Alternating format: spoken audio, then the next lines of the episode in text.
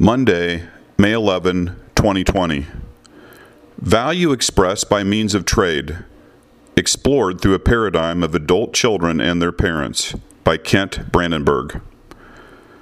Lady Justice stands blindfolded with scales in her outstretched right hand and a sword in her left. She was introduced by the Roman Emperor Augustus, but the concepts communicated in allegory through her imagery reflect teachings of Scripture.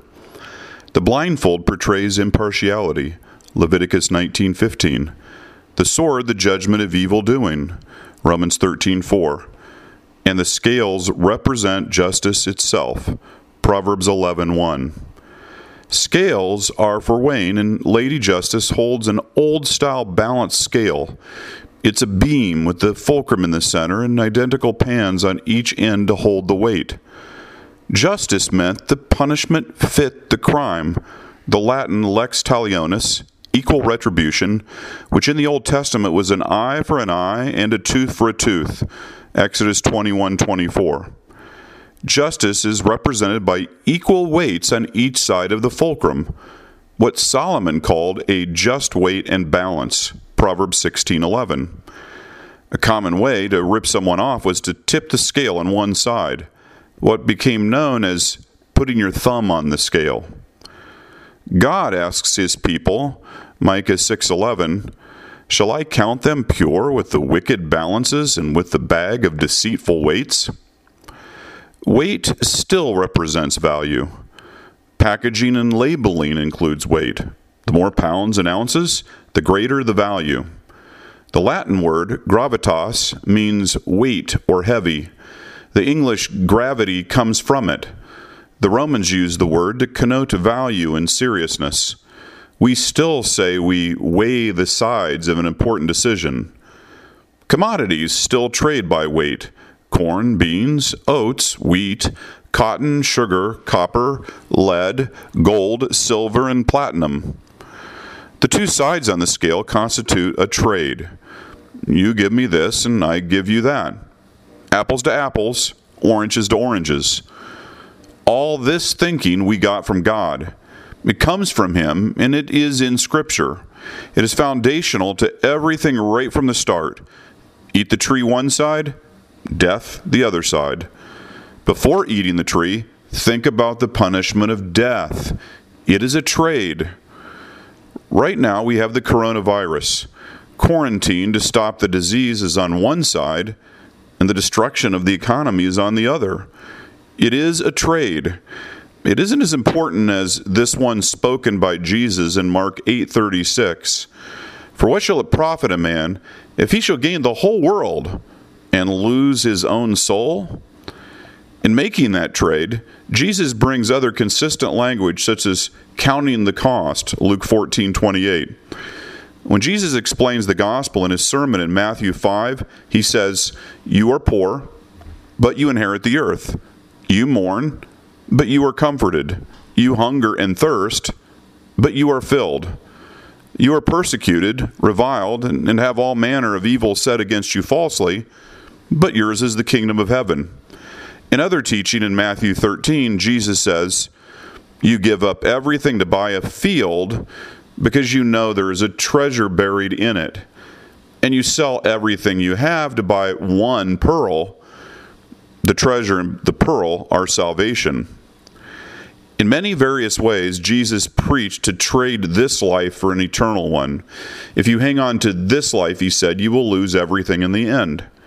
It would be better to give up your sight in one eye than to end up with both eyes, but in eternal hellfire, Jesus says someplace else rather than offend one of these little ones, which is to cause one of them to never be eternally saved, it would be better to tie a giant millstone around your neck and throw yourself into deep water. In describing the trade, the Apostle Paul said that he had to count as dung the best of everything he did that he might win Christ. Philippians 3 8. He'd been putting his thumb on the scale of this life and giving himself a deceitful weight. This trade was real. It wasn't Paul fooling himself into thinking his life before was dung.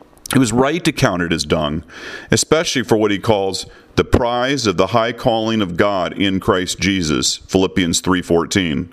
The apostle Paul writes one of the greatest expressions of trade for all time and eternity in 2 Corinthians 5:21. For he hath made him to be sin for us who knew no sin, that we might be made the righteousness of God in him. We know sin, and Jesus knows no sin. The Lord Jesus is made sin so that we might be made righteousness. We trade sin for righteousness by faith. Without Jesus' righteousness, we trade sin for death now and hell in the end.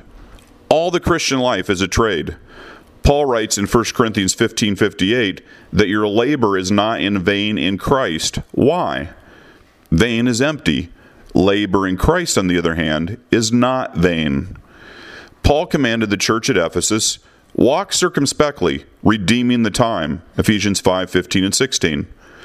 Redeeming means making a better trade.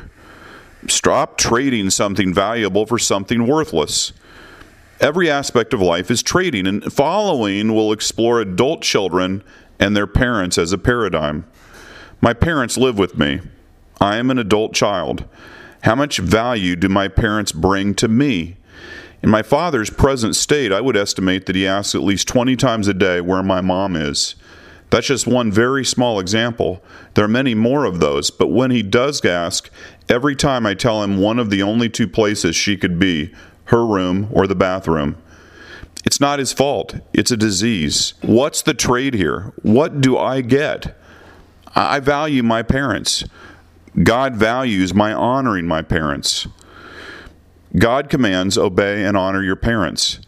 If I love God, I keep his commandments. That is some of that labor that is not in vain in him. That is redeeming the time. My parents themselves are more valuable to me than the alternative. Maybe for some of you reading here, or you know someone who might read this, you would give up your parents for your rock pop music. You can't give up the latter. You can't. You won't. That's how little you value them, care about, and for them. They want you to stop certain behavior, but you would rather keep those activities, none of which are needed to please God, rather than keep your parents. You can't give them up, but you are very willing to toss your parents. Anything that you value more than God is an idol. You can't have the world and the Lord Jesus Christ. That's a trade. Those are mutually exclusive. But what about some temporal thing that you value more than your parents? Paul said he had to count his former life as dung. He couldn't keep both lives. One of them he had to give up. What you value is expressed by means of a trade. What you keep or get in that trade is what you really value.